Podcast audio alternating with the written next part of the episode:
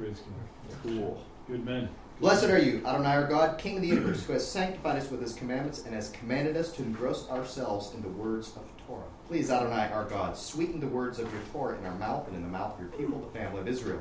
May we and our offspring, the offspring of your people, the house of Israel, all of us, know your name and study your Torah for its own sake. Blessed are you, Adonai, who teaches Torah to his people, Israel.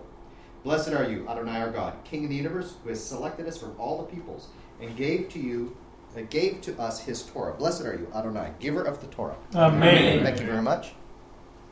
As we said, this is the seventh lesson. Actually, it's the eighth lesson because we always have that zero lesson, the intro lesson. But if you would like, let's read this out together. I apologize that it's not ArtScroll translation, but you know this song very well. Psalm 29, tell me why we know this song. It's in the prayer. Shacharit, that's right. But did you know why it's in Shacharit? Ascribe to Adonai. Oh, heavenly beings, ascribe to Adonai glory and strength. Ascribe to Adonai the glory due his name. Worship Adonai in the splendor of holiness. The voice of Adonai is over the waters. The God of glory thunders. Adonai over many waters. The voice of Adonai is powerful. The voice of Adonai is full of majesty. The voice of Adonai breaks the cedars. Adonai breaks the cedars of Lebanon. He makes Lebanon to strip like a calf, and Syrian like a young wild ox. The voice of Adonai flashes forth flames of fire. The voice of Adonai shakes the wilderness. Adonai shakes the wilderness of Kadesh. The voice of Adonai makes the deer give birth and strips the forest bare. And in his temple all cry, glory! Adonai sits enthroned over the flood. Adonai sits enthroned as king forever. May Adonai give strength to his people. May Adonai bless his people with peace. Amen. And so that you know why we do that for Shacharit, in particular on Shabbat, this is because it's Sheva Brachot. As you note, it's seven times the voice of Adonai is there. And so Sinai was the marriage ceremony. It was the giving of the seven blessings. Oh, cool. And so we read this song on Shabbat in memory of the fact that we've been wed to the king. I love it. That's very cool. Yeah. So, why is it important to have the seven blessings? Yes. What were the seven blessings? Right there. The voice. This is the seven blessings. The voice. All right. The voice. And actually, there's a correlation. They try and match them up. They're not sequential, but they try and match them up with the seven blessings. That's pretty cool. But now you know why we actually include Psalm 29, where we include it as part of Shacharit, because it is an expression of a covenant relationship that was formed at Sinai. Mm. So we have spent time examining the practical aspects of the wedding, the Jewish wedding. We kind of have an idea. Most of you already know it, but a lot of people don't know about the weddings because they haven't participated. Who has not been to a Jewish wedding yet? So, as you know, this is why we kind of maybe we take it a little bit for granted. But people that don't have a fundamental understanding or have not experienced it, come in. Oh, please. Oh, yes. Fine young men here. Mm-hmm. Right. All right. Somebody give outlines to these young men, please. Please. We've just started, so it's perfect timing. For one more cheer, and you should have everybody right there. Boom, boom, boom. Gregory, move up one spot next to Brock, and he'll have right there with his sons. There we go. Hold on. That was warm right here next to the projector. Oh, yes. I backed up on this slide because these fine young men. Oh, yeah. I don't know if you know this or not. But nearly all of their conscious life, they have prayed Shacharit. They know the psalm, Psalm 29, as part of Shacharit prayer and Shabbat. And Shacharit prayer and Shabbat includes the psalm because it is the wedding ceremony. It's the wedding ceremony where Israel was wedded by covenant to Hashem at Sinai. And so this voice of Adonai is repeated seven times, correlates to the seven blessings in the Sheva Brachot, which is part of the wedding ceremony. And I'm using the word ceremony very loosely. I never noticed it was there 7 times. It is 7. It's amazing. You know, the thing that I think most won me over to the Jewish wedding ceremony, and the reason... The fact that you had one? Well, not the only reason, but one of the main reasons why I really wanted to do it myself for many years before I got married were the Sheva Brachot, because the 7 blessings, we're going to get into them more, but I feel like they're so cool because they turn what is a... kind of a somewhat of a man-focused ritual, the wedding ceremony, absolutely, into a beautiful expression of worship, praising God for what's happening. And that's not to say that a Christian ceremony doesn't also try to incorporate elements of worship, but the difference I feel like is a Christian ceremony oftentimes tries to worship God in the midst of the wedding, whereas I feel like the Sheva Brachot worship God for the wedding, absolutely, which is so cool. It's absolutely true. Absolutely. Anyway, we were talking about the fact that wedding customs give us a key understanding into a relationship between God and his people. The relationship between God and his people is an intimate relationship. Is every relationship between God and his people intimate? No. How about a king and his subjects? Is a king and his subjects, is that intimate? No. Not really. Not very. Maybe fear and trembling, like a judge. That's right. How about a relationship between father and child? That's more intimate. Yes, absolutely. So we see that in Scripture, the father and his child. That's certainly more intimate. But the most intimate relationship in all of human relationships is the relationship between a bridegroom and his bride. And that's why it is very important to understand that relationship in order to understand the relationship, why God uses this language. And he doesn't just use this language in the marriage life. It's all focused on the wedding, which is a really interesting thing. Think about it. Well, don't you grow much closer over years? I've been married almost 35 years. I can promise you I love my wife far more now than I did then. I thought I did. I think she loves me. Why is it focused on the beginning? Why is the beginning the focus? Is that not the foundation for what would come? So you have to have a good wedding in order to have a good marriage? I think it's no. If you're looking for an answer, I am. I mean, it's rhetorical, but yeah.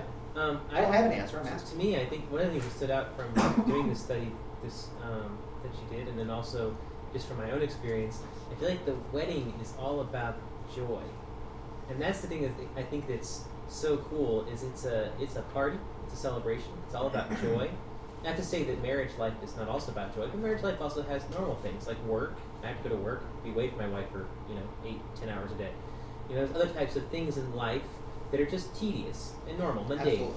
But the marriage is different. The wedding ceremony is different. It's in some sense a glimmer of the world to come, in which there is rejoicing always. He took my thunder. Yeah, the ceremony represents the ultimate, the perfection. Exactly right. And if we can live up to that, that's right. Over time, we grow in a wedding, in a marriage relationship. We grow over time, but you can't grow over time if you didn't have a wedding. Mm-hmm. And so the focus is as the ideal. This is. So all that benefit afterwards comes because of the wedding. One of the cool things that I notice is that a lot of times you see at Christian weddings, you see a lot of the younger folks and even the older families saying, "Oh, well, it's all over now. It's all over." And what I've noticed at Joshua and Juliana's wedding, just my wedding, that people were so astounded at God's presence and the sanctity of the wedding, and they were just so supportive of what we were doing. It wasn't it's all over, guys. Hope you enjoyed your singledom, but now it starts up. I think part of that, if you think about it, for people my age, it's the Carpenters. We just really seriously though. I mean, it's just like I said. I have a much richer relationship with my wife now than I did then. So, but it's almost like the Jewish cultural perspective on wedding and marriage is it's tipped on its head. Yeah. The best is first. The best, and we're not talking about the best time or the closest relationship, but the best is first. The ideal is first, and then we live it out. So I think you're right. I think to going back to your original question, you know, it's a starting point. Like I've been close with my fiance for 3 years, but it's probably going to be nothing compared to the closest we'll have after we're married. Absolutely. Because it's a different relationship. And it gets better, but that's a relationship, that's not the concept. Right. So, we spent time examining the wedding language used as well. So, yeah, go ahead. It also gives you something to look back on, like Passover, when you wear your kitzel and things like that. Absolutely. My wife is not watching this, so anything that I say here today, please be careful and do not refer to her, anything that I say, because I was looking through pictures today. Our wedding anniversary is coming up, so I was looking through pictures, old pictures. Don't tell her because that would tip something off. Really old pictures.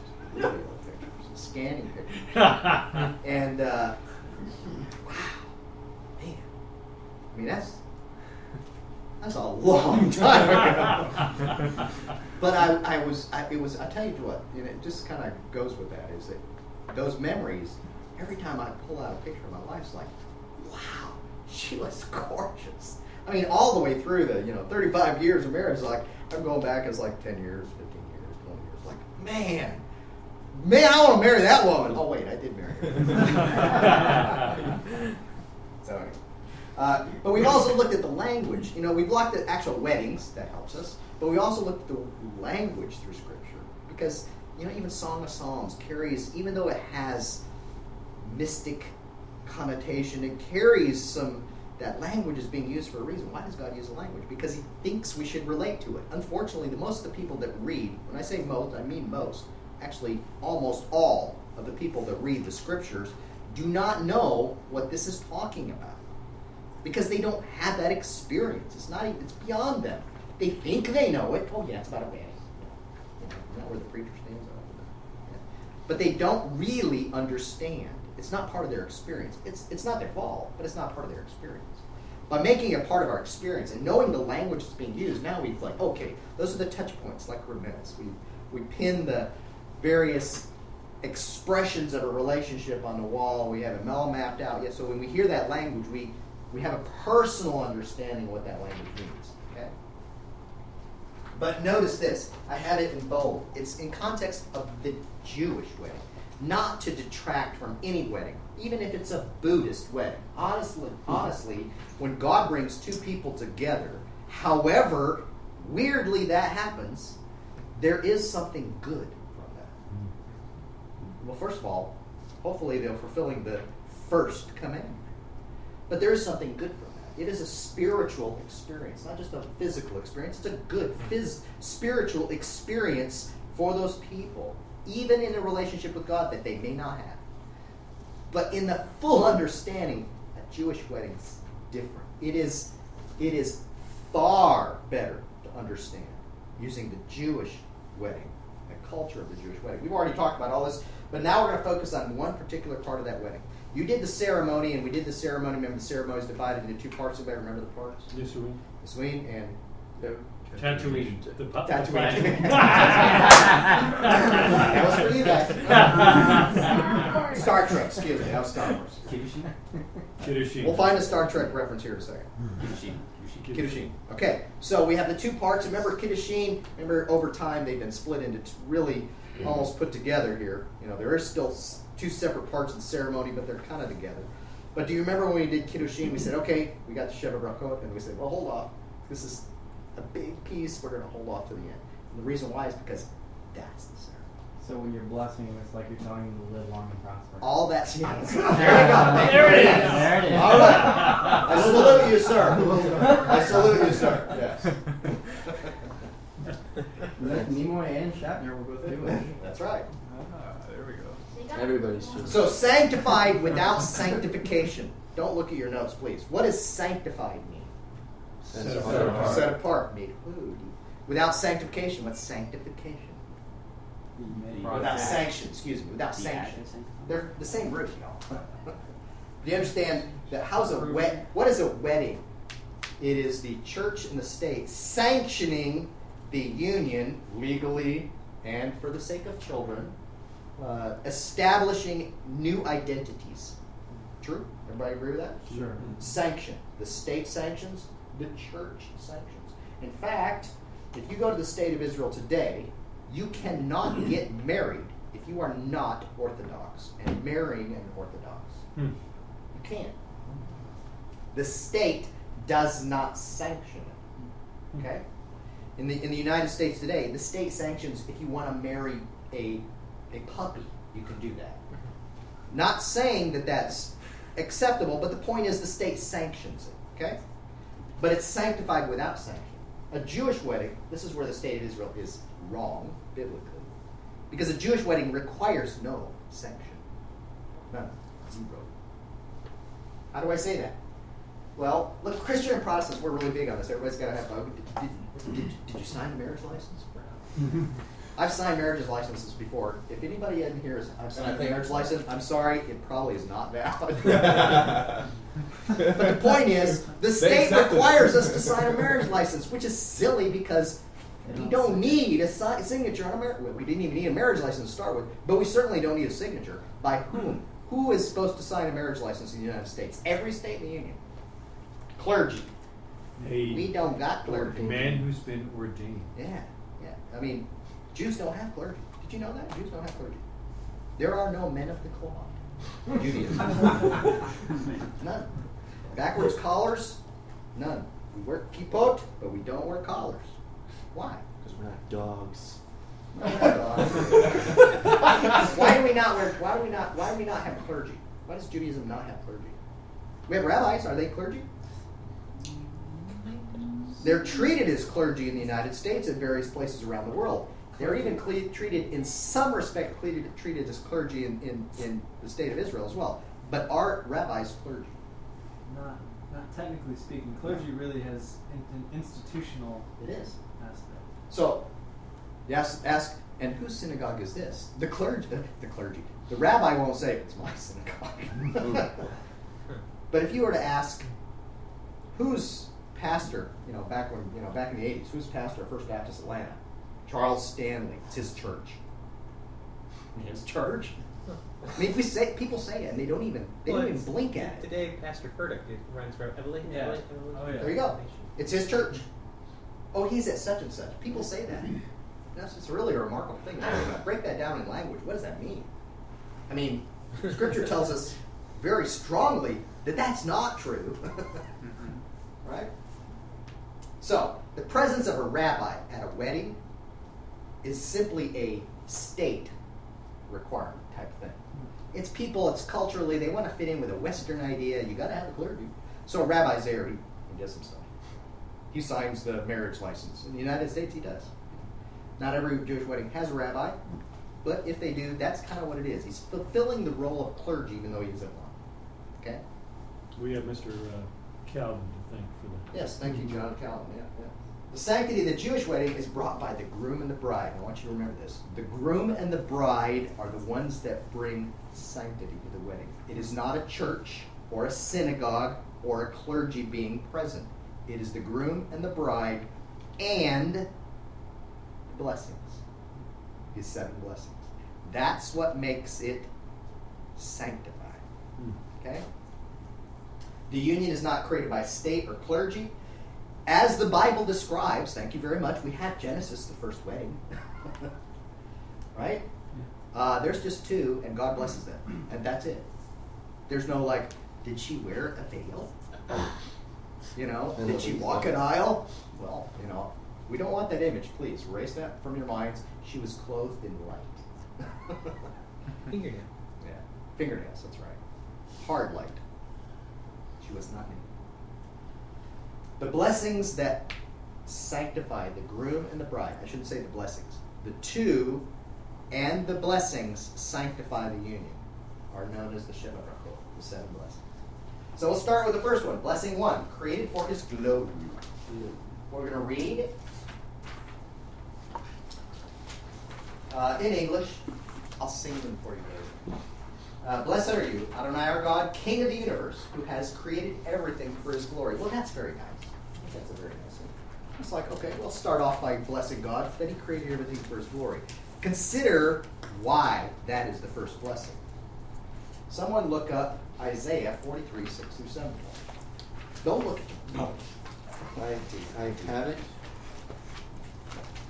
6 through 7? 6 through 7, please. Thank you. I will say to the north, give up, and to the south, do not withhold. Bring my sons from afar and my daughters from the end of the earth. Everyone who is called by my name, whom I have created for my glory, whom I formed and made. Everyone is created for a purpose. Do you believe that? Something that good that John Calvin did is infuse in Protestant Christianity the fundamental concept that man was created for the glory of God. That's absolutely true. Biblical. It is the pinnacle of our purpose. Created for the glory of God. What is it to be created for the glory of God? What does that mean? What's God's glory? Is it shiny?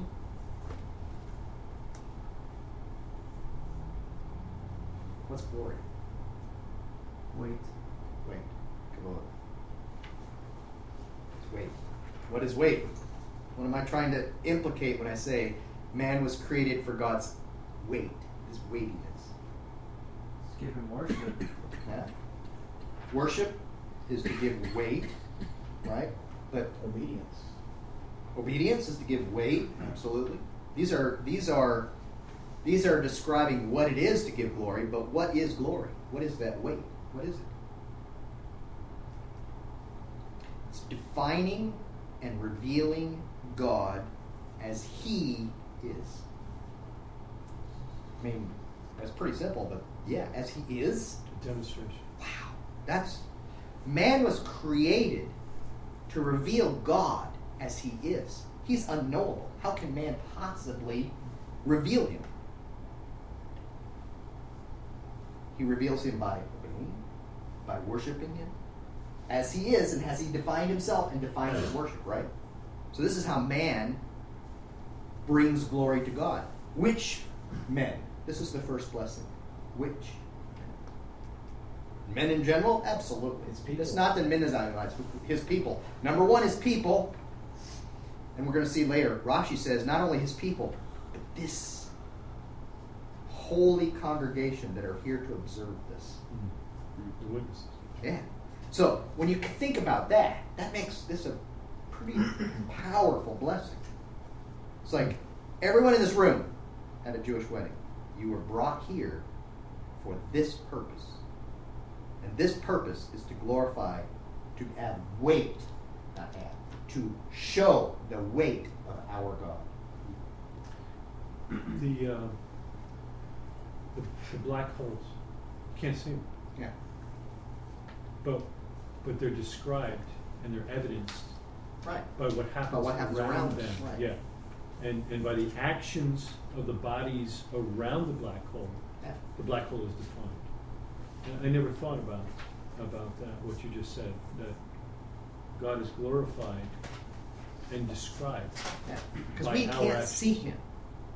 You know, we can't see Him, we can't feel Him, we can't know His presence, except that He reveals Himself through people, or nature, but most importantly through people. All nature brings glory to God. All of His creation. However, it requires nefesh in order to soul, in order to meet this requirement. You know, you can have dogs barking, that's great, man. Birds flying, fish swimming, all that's wonderful, brings glory to God, no question about it.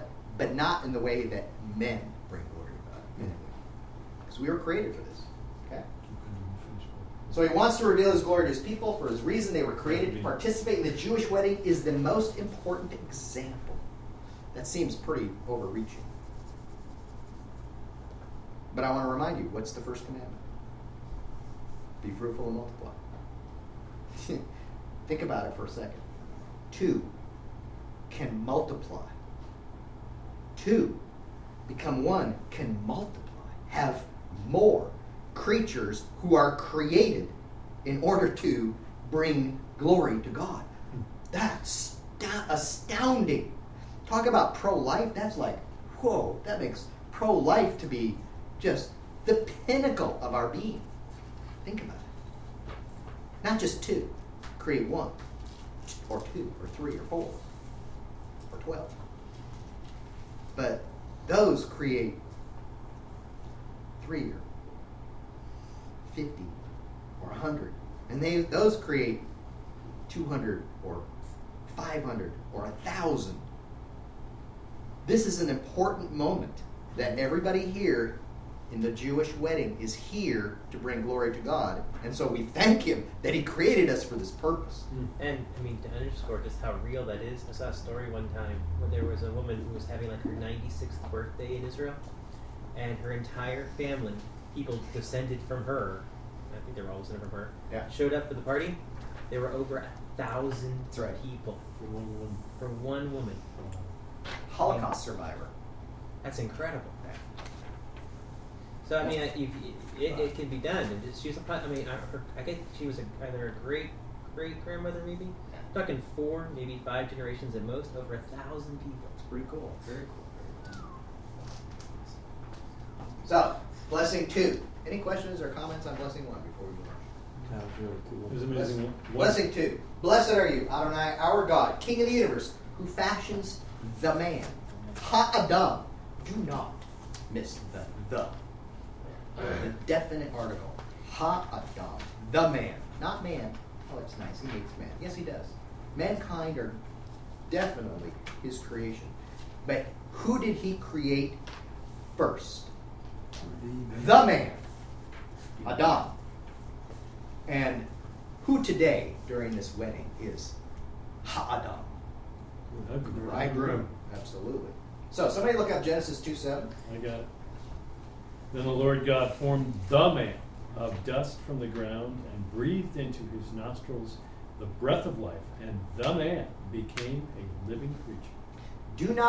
Do not minimize the creation of woman, and I don't mean to, so don't. We're going to move on to that in a second, so I don't want you to misunderstand me when I say this, but only man had God breathe into him, and he became a soul. The male. The man, Adam, is the only one who was breathed into. Eve was not breathed into.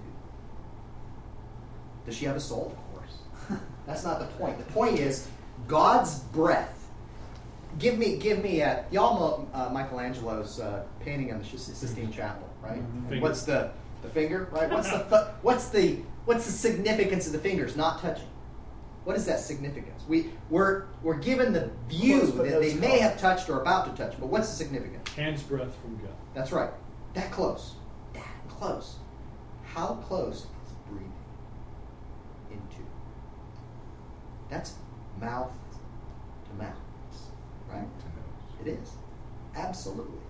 God breathed into Adam mouth to mouth. We bless it for this. So, who's the one here that's representing Adam during a Jewish wedding? The groom. Wow. Whoa, thank you for making that guy. In addition, the ceremony itself is emphasizing this Adam-like link. That's right. The first one to come out is the guy. That's right. The man walks out and takes his place beneath the chuppah. Absolutely. As though it's his domain. It's his place. Then the woman is brought to him.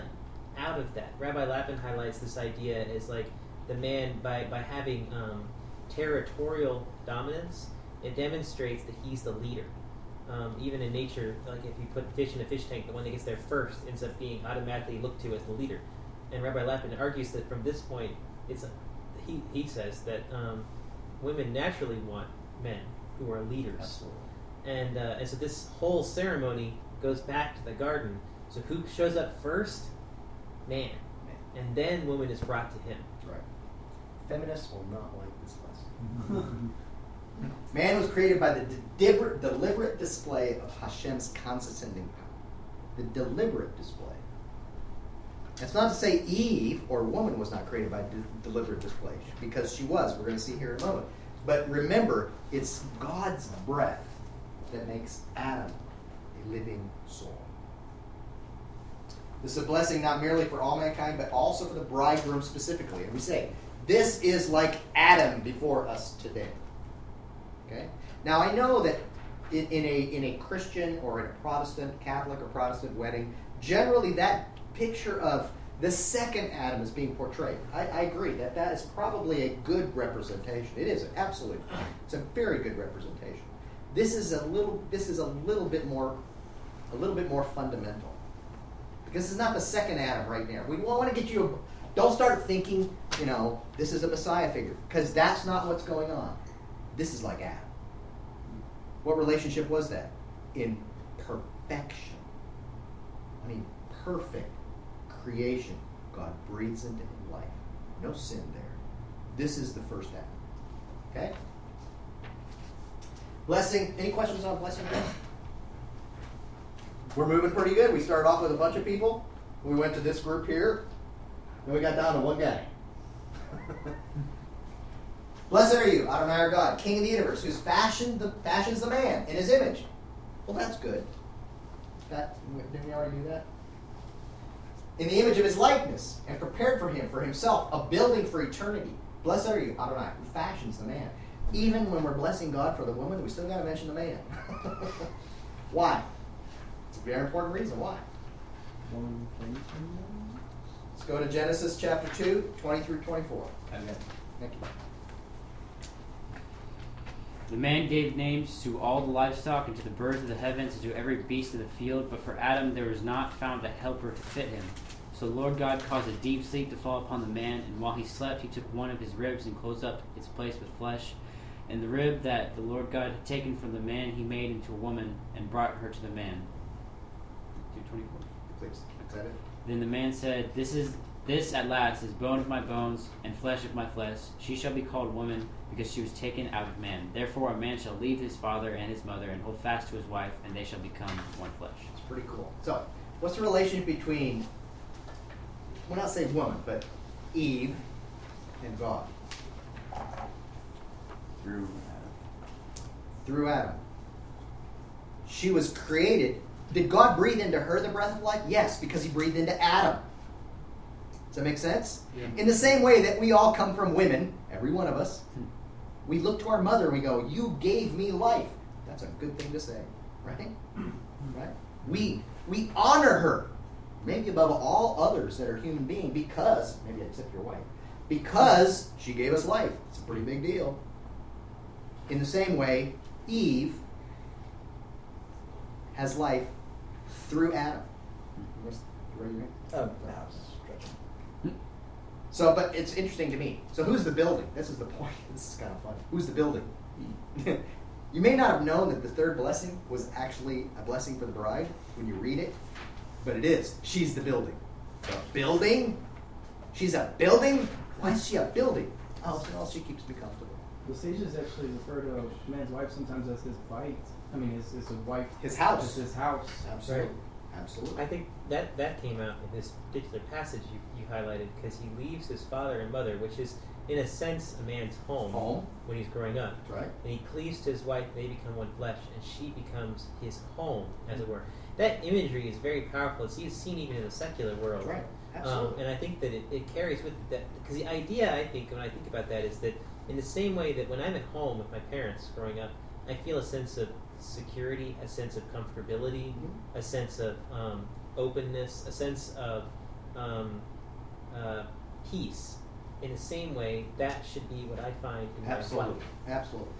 Interesting thing is, when Adam says she's bone of my bone and flesh of my flesh, do you remember relating that back to Song of Songs? Remember what bones were? When we say that prayer, all my bones will praise you, what are we saying?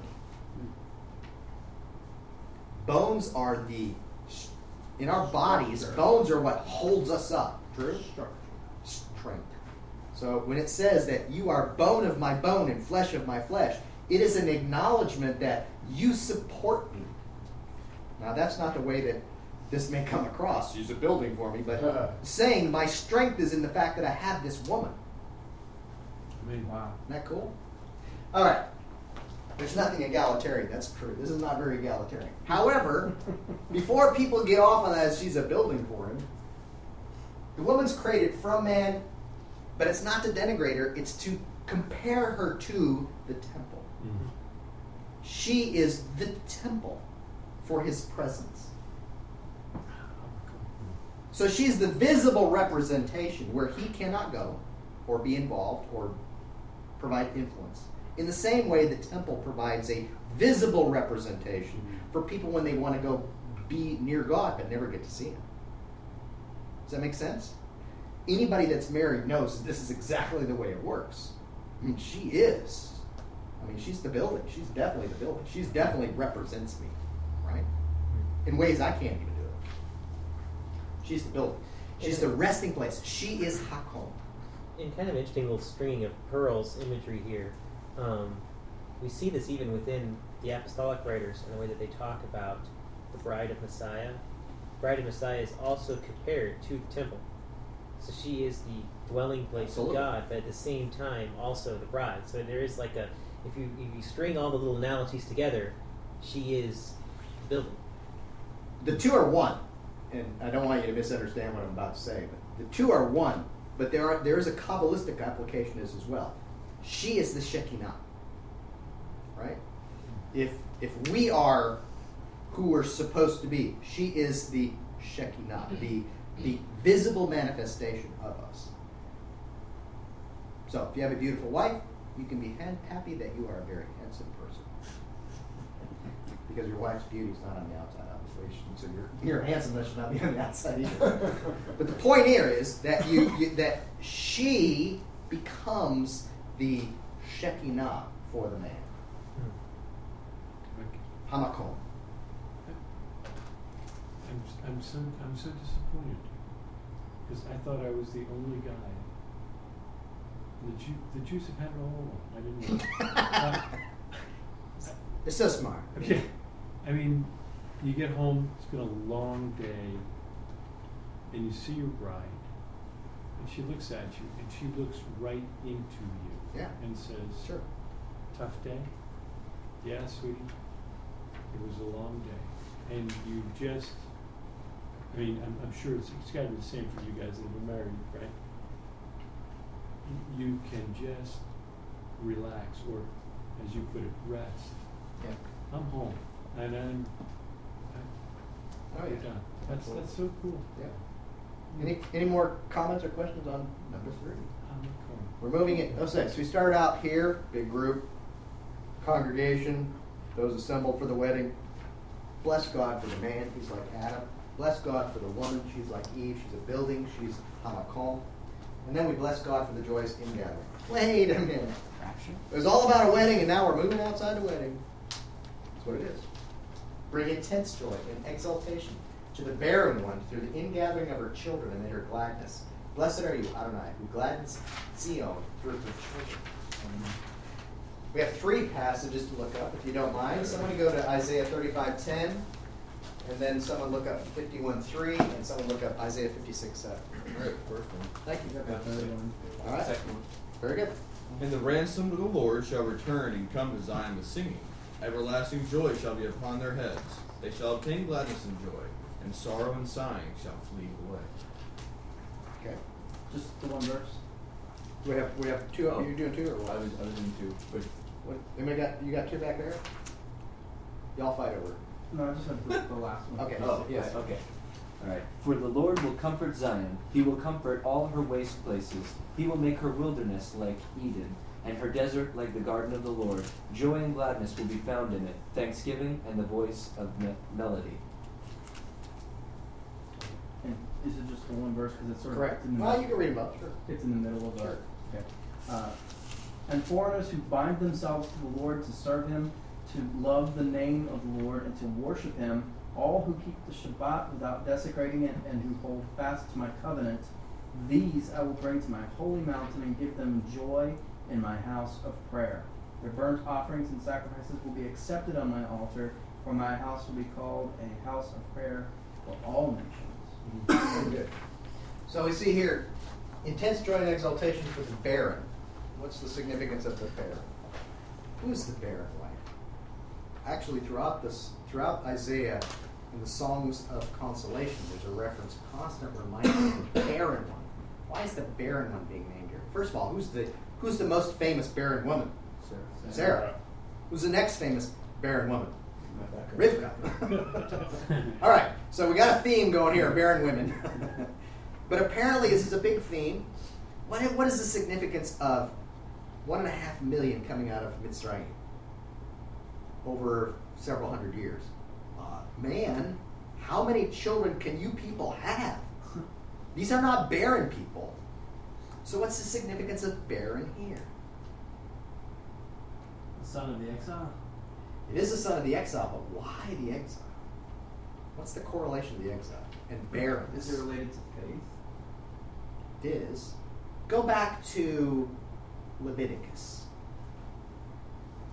Tell me about, there's an odd ceremony in Leviticus about a woman who's caught in adultery or is suspected of adultery. The barren waters test? Yeah. Bitter waters. Bitter waters. So she drinks the she drinks the dust of the tabernacle with the name of God. With the name of God on it. If she has been unfaithful, she becomes barren. So what's the significance here? She's been found unfaithful. That's the point. She's been found unfaithful. So what we're asking God to do here, in the midst of this blessing, I mean, this is like, can we not make it a little bit less uncomfortable? We're having a wedding, and you're bringing up barren people? That means there's someone's been unfaithful. Barrenness is not a sign of unfaithfulness, but that was that sign for that person that was caught or was suspected of being caught, right? That was the proof. There you go. So what's the point here? She's we're got not children. We're not fruit. We're not barren. She's got children. She has children. Bring intense joy. She has children. She was barren. She no longer is barren. That's powerful. Why is she no longer barren? Because his favor is still with her. Remember, we're having a wedding where we're being given the imagery of a relationship between God and his people. That image has been tarnished. Certainly, 2,000 years of supersessionism has tarnished it even more. How is it tarnished? First of all, it was tarnished by Israel's unfaithfulness. But then it was tarnished because everybody picked that up and said, yeah, you Jews, you don't even know the God that you claim to. You're out of here. And the proof of it is you're scattered around the world. And he's saying, no. We have a relationship. You are no longer barren. You have many children. And in fact, I'm going to bring them all here. So it's a prophetic statement. And the proof of it is look here. We're in this wedding ceremony. Look around. We're all Jews. And we're here celebrating a Jewish wedding. Thank you. So apparently we haven't been wiped out. And God does keep his promise.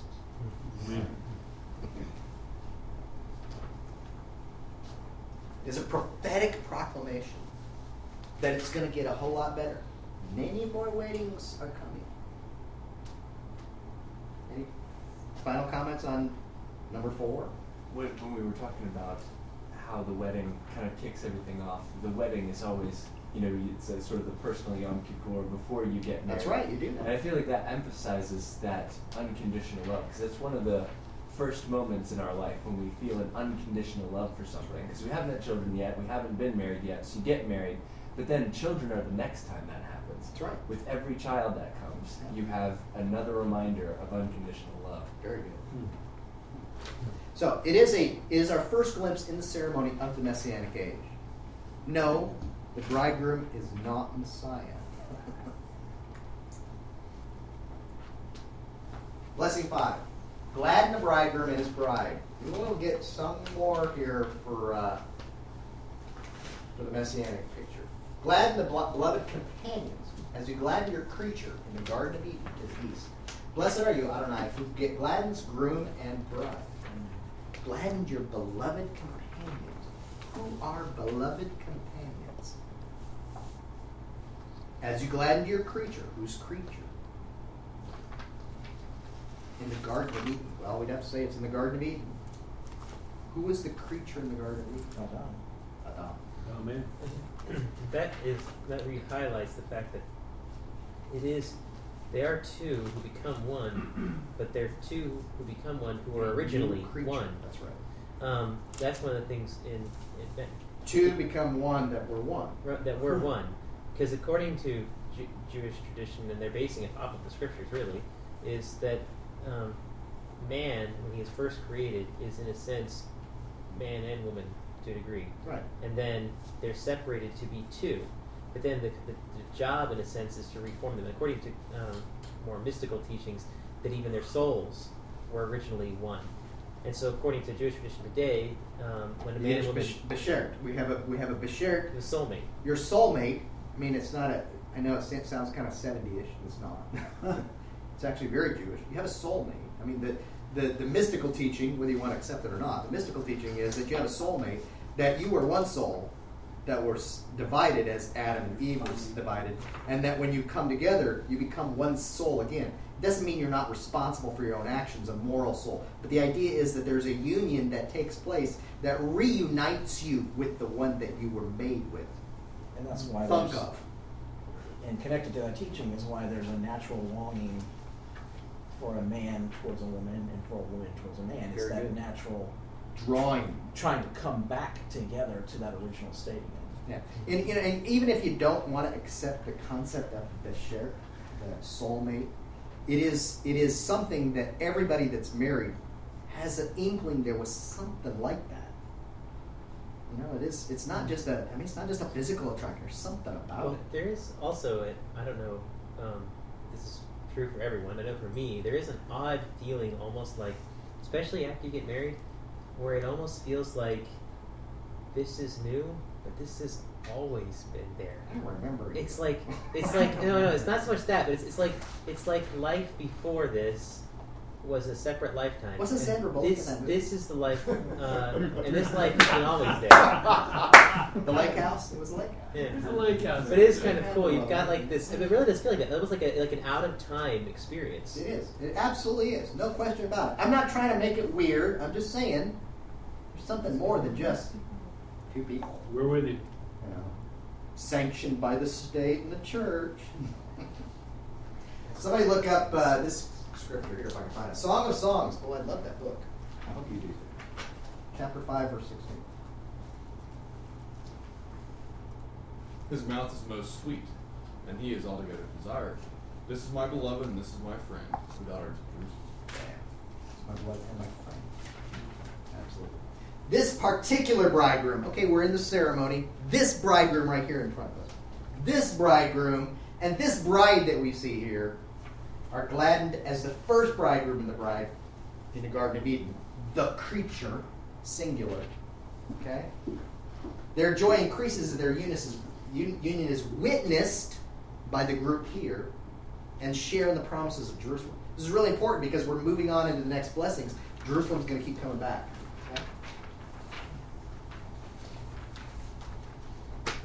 Anyway, that one, I'm glad you brought up the Bashert idea, because the Bashert actually is specifically being identified in Song of Songs, well, the concept of Song of Psalms 5:16.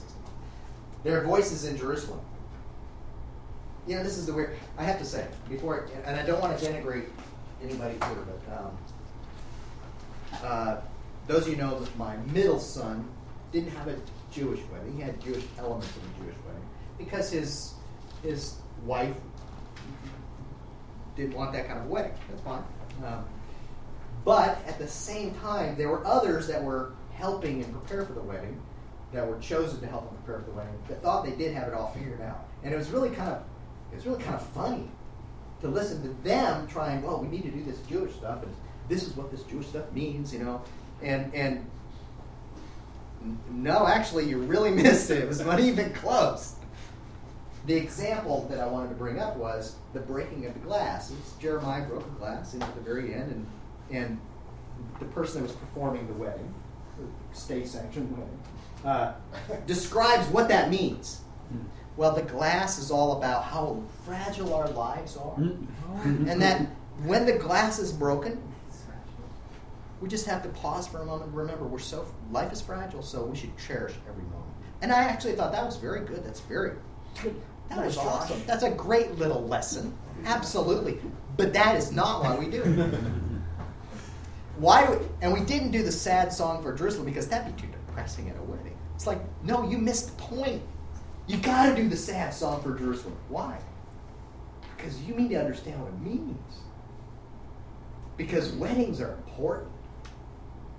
Weddings are so important that we have to understand what that sad song for Jerusalem means.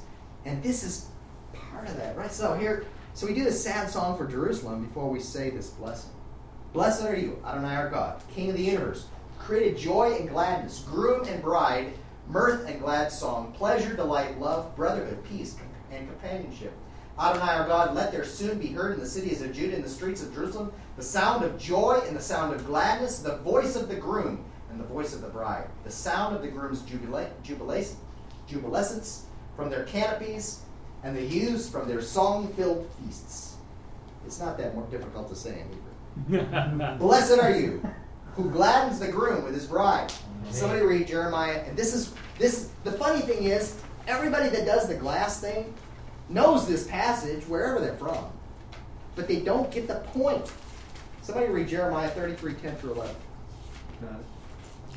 Thus says Adonai, again will be heard in this place of which you are saying, it is a waste, without people and without animals, in the towns of Judah and in the towns of Jerusalem that are desolate, without people and without inhabitants and without animals, the voice of jubilation, the voice of joy, the voice of the bridegroom and the voice of the bride, the voices of those who say, praise Adonai of hosts, for Adonai is good, for his loyal love is forever.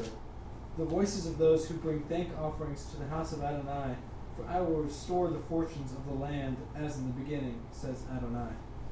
So here's the idea, and I misspoke, the actual sad song for Jerusalem, whatever it is, if I forget your Jerusalem, it can be anything, but it's a sad song about Jerusalem. It's actually after we've done the blessings. But the reason why we do it before breaking the glass is this. This is because of this right here, this blessing.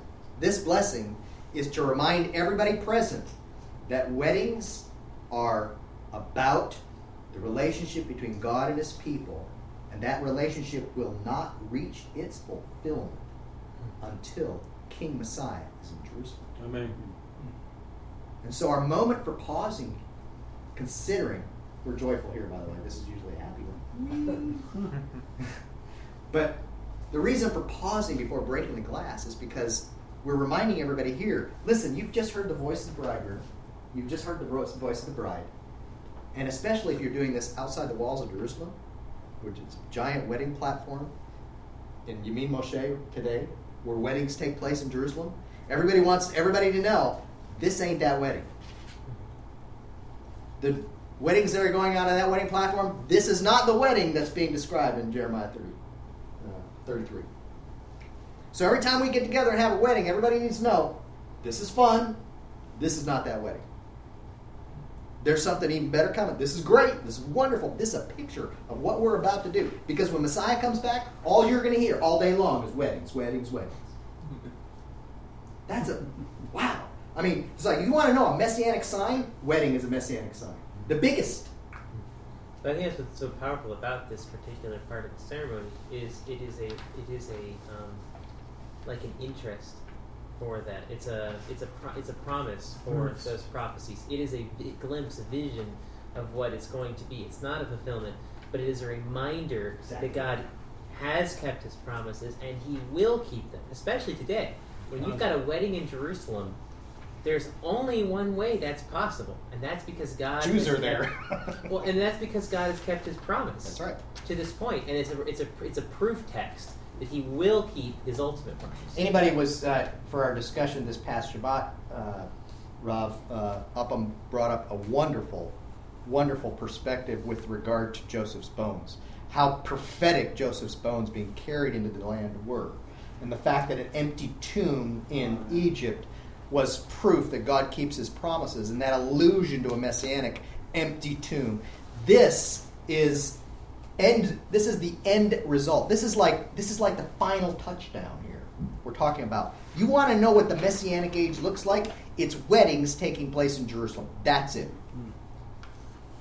How will you know that Messiah is here? Weddings in Jerusalem. So we need to be careful every time we have a wedding. This is not that one. We're not there yet.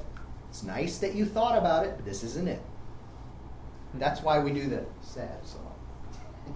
Because not because we can't go to Jerusalem, but because we're not forgetting. In our moment of joy, we are not forgetting. There is something more joyous coming. So it's prophetic. This sign, I love that. I wrote this. This sign trumps 2 millennia Christian dogma. Period. Shuts it all down. When we're talking about a messianic sign, nothing compares to this one. It's not to denigrate or demote the sign of an empty tomb. But an empty tomb is just an empty tomb. A risen Lord is good. It's wonderful. It's great. But ain't it? It's not the end. When he's here, that is the sign. Right? Everybody agree? It's like, wow. It's like, all up until then, all that's really, it's great. It's wonderful. It's great. Most important thing that's ever happened to our lives.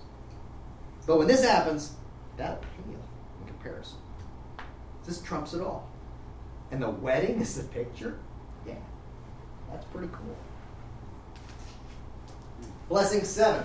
Real quick on the 6th one. Yeah, huh? That one's my favorite. It is mine too, because usually everybody's clapping and singing along.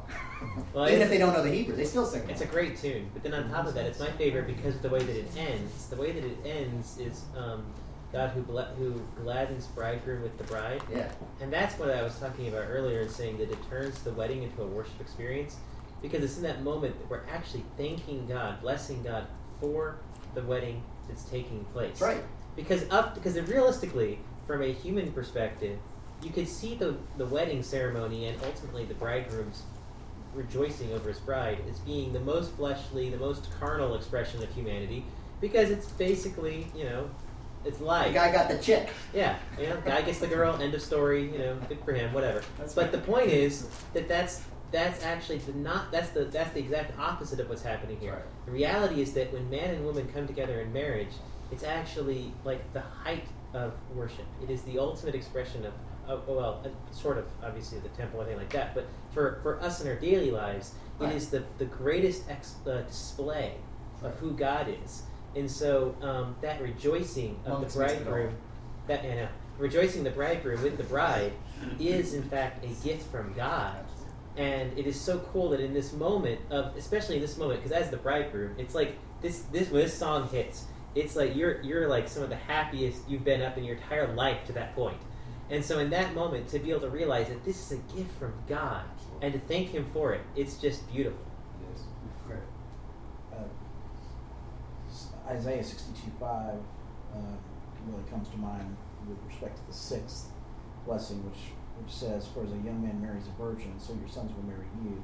As the bridegroom rejoices over the bride, so your God will rejoice over you."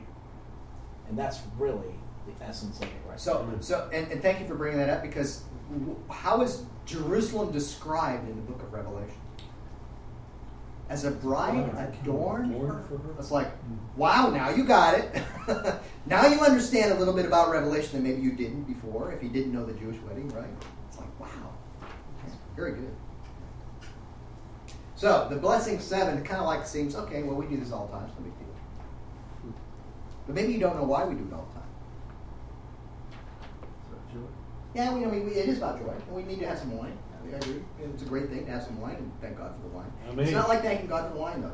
Don't misunderstand. Anytime you do Borei Pri, you're not thanking God for the wine. There's something else going on. Okay? Blessed are you, Adonai, our God, King of the universe, who creates the fruit of the vine. It's pretty simple. But it's the significance of what that wine represents. Judges 9:13, someone, please. But the vine said to them, "Shall I leave my wine that cheers God and men and go hold sway over the trees?" Okay, so for all the teetotalers, you have to close your ears now for a second, okay? Because God likes it. Amen. But God doesn't just like it in the sense that we like it. There's something else here going on. There's something about wine and an expression of thanking Him for it, blessing Him in the process of drinking the wine in a community setting, whether it's two or more, right? Is because that gladdens him. It's not the alcohol content. Don't misunderstand. That's why men may like wine, but that's not what God likes wine. It's because it has an intimate relationship connotation. There's a spiritual infusion between God and man. So when we drink wine in a group setting and bless God, we are inviting him as a member of our group. Where two or three are gathered, that kind of idea. It's pretty profound when you start thinking about it. It's like, wait, well, that's why the Passover wine cups are so cool. And that's why Christianity adopted the Lord's Supper thing and communion or whatever else. They do kind of have this idea that somehow something magical happens. Well, I wouldn't go so far as to say that.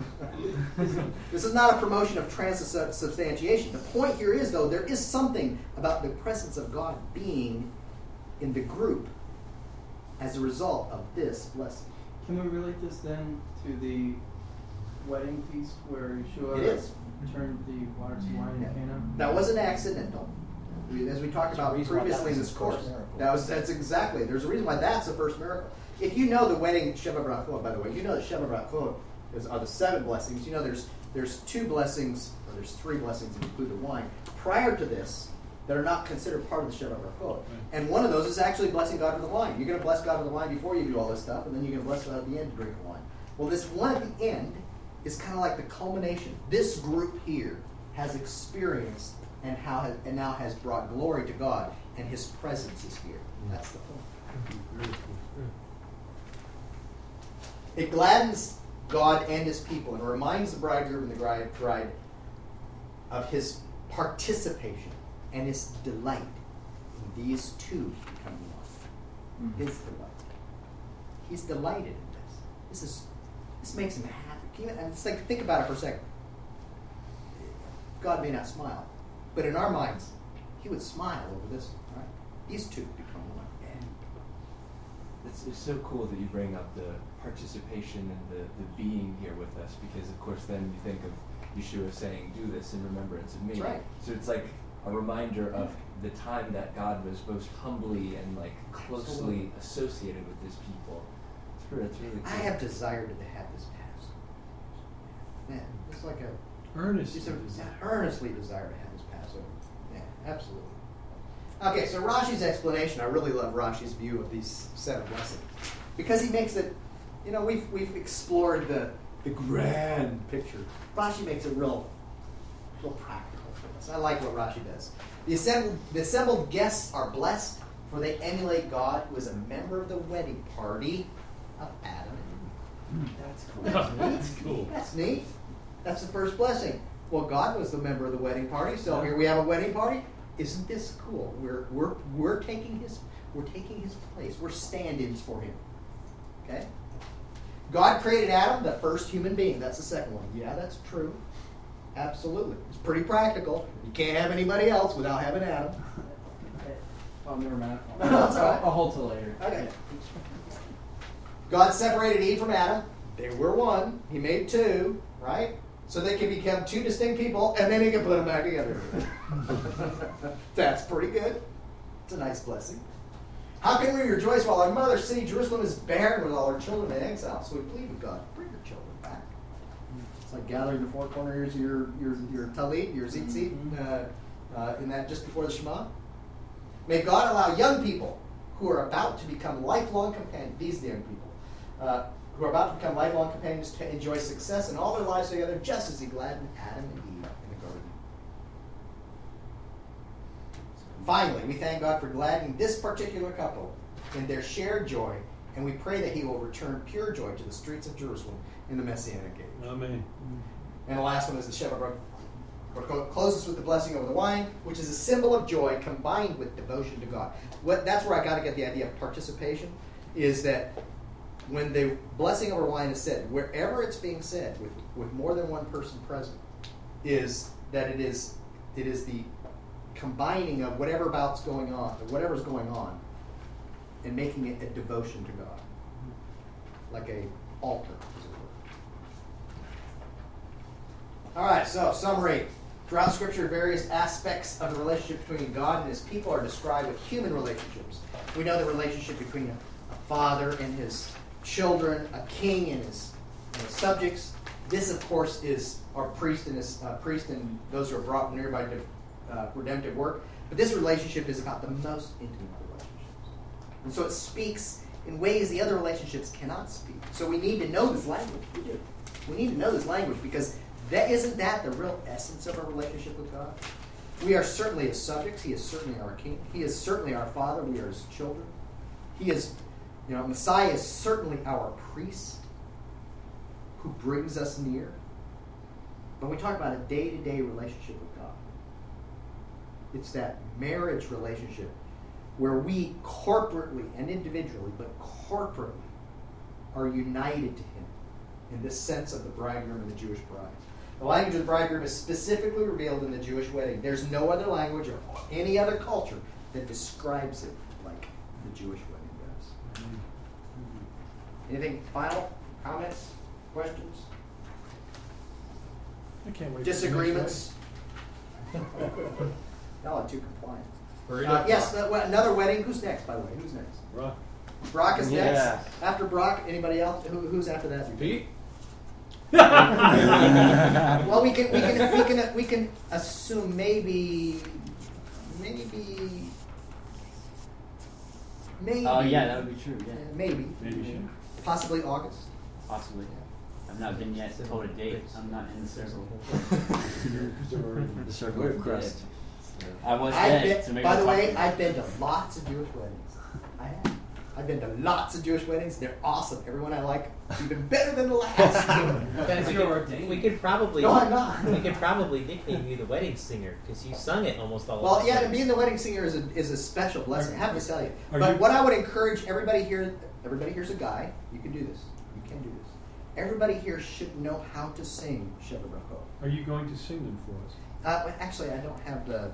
Well, I mean, are you going to whine at us, or you're going to sing? I may or may not be able to. I didn't come prepared, but everybody here should be able to sing it. And here's why. Why do I say that? Why should every man be able to sing Sheva Brachot? Yeah. Someone's wedding. Well, not just at the wedding. Not just at the wedding. What are Sheva Brachot? Remember we talked about Sheva Brachot? The seven. The week. Dinners that you have prepared for the bride. That's right. The week before, you need to have somebody that can do the Sheva Brachot. And, generally it's great to have different people do it at every house or whatever else. That's wonderful, too. That's wonderful. Not to detract from that. But just in case somebody doesn't know how to do them, it'd be good to be able to do them. I probably can't do it offhand. It's been a while. Just pick your favorite and just do one. Yeah, do the wine one.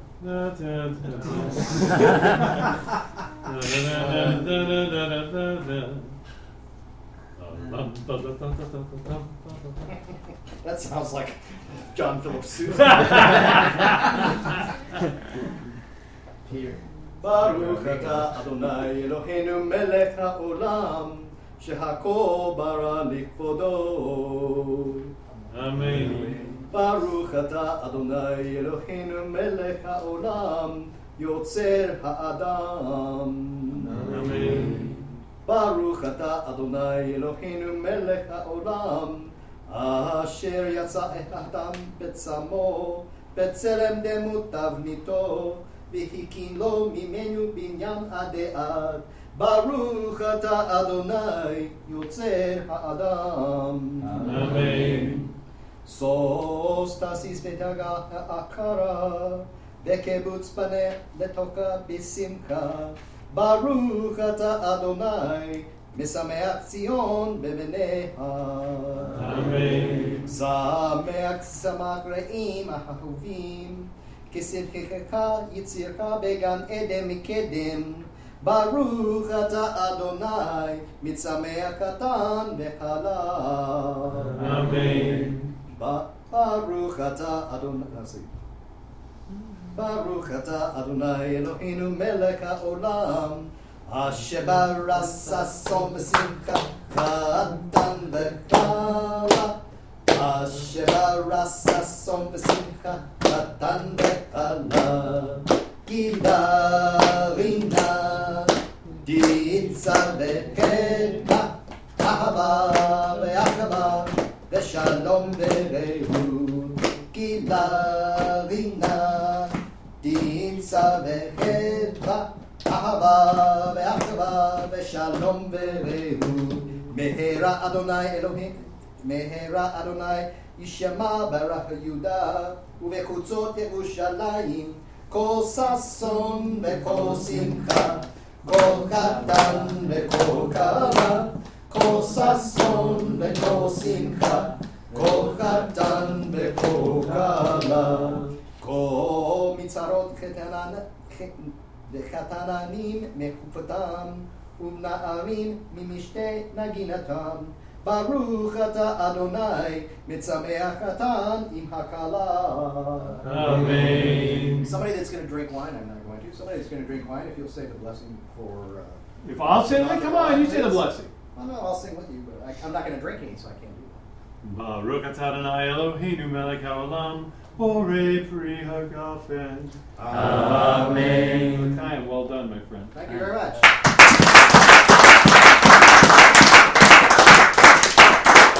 You have your assignment. Go along to say it. And the may you taste. May you taste. Taste stands. When the tzaddikim take leave of each other at the study of Rav Yosef, very cool guy, they would say to one another, may you taste of the sweetness of the world to come in this life. May you see your children's children come to faith. May your end be with the life of the world to come. May your deeds affect the hope of many generations. May your heart ponder and achieve understanding of Torah. May your mouth speak wisdom to everyone you meet, and may your tongue bring forth song. As you praise the Holy One, blessed is he. May you have the self-control to look straight before you. May your eyes be enlightened by the light of Torah. And may your face shine like the brightness of the sky. May your lips utter knowledge. Your heart rejoice in righteousness. And your feet run to hear the words of the Ancient of Days. Amen. Amen. Thank you, God sir. Bless you. Thank you. Thank you.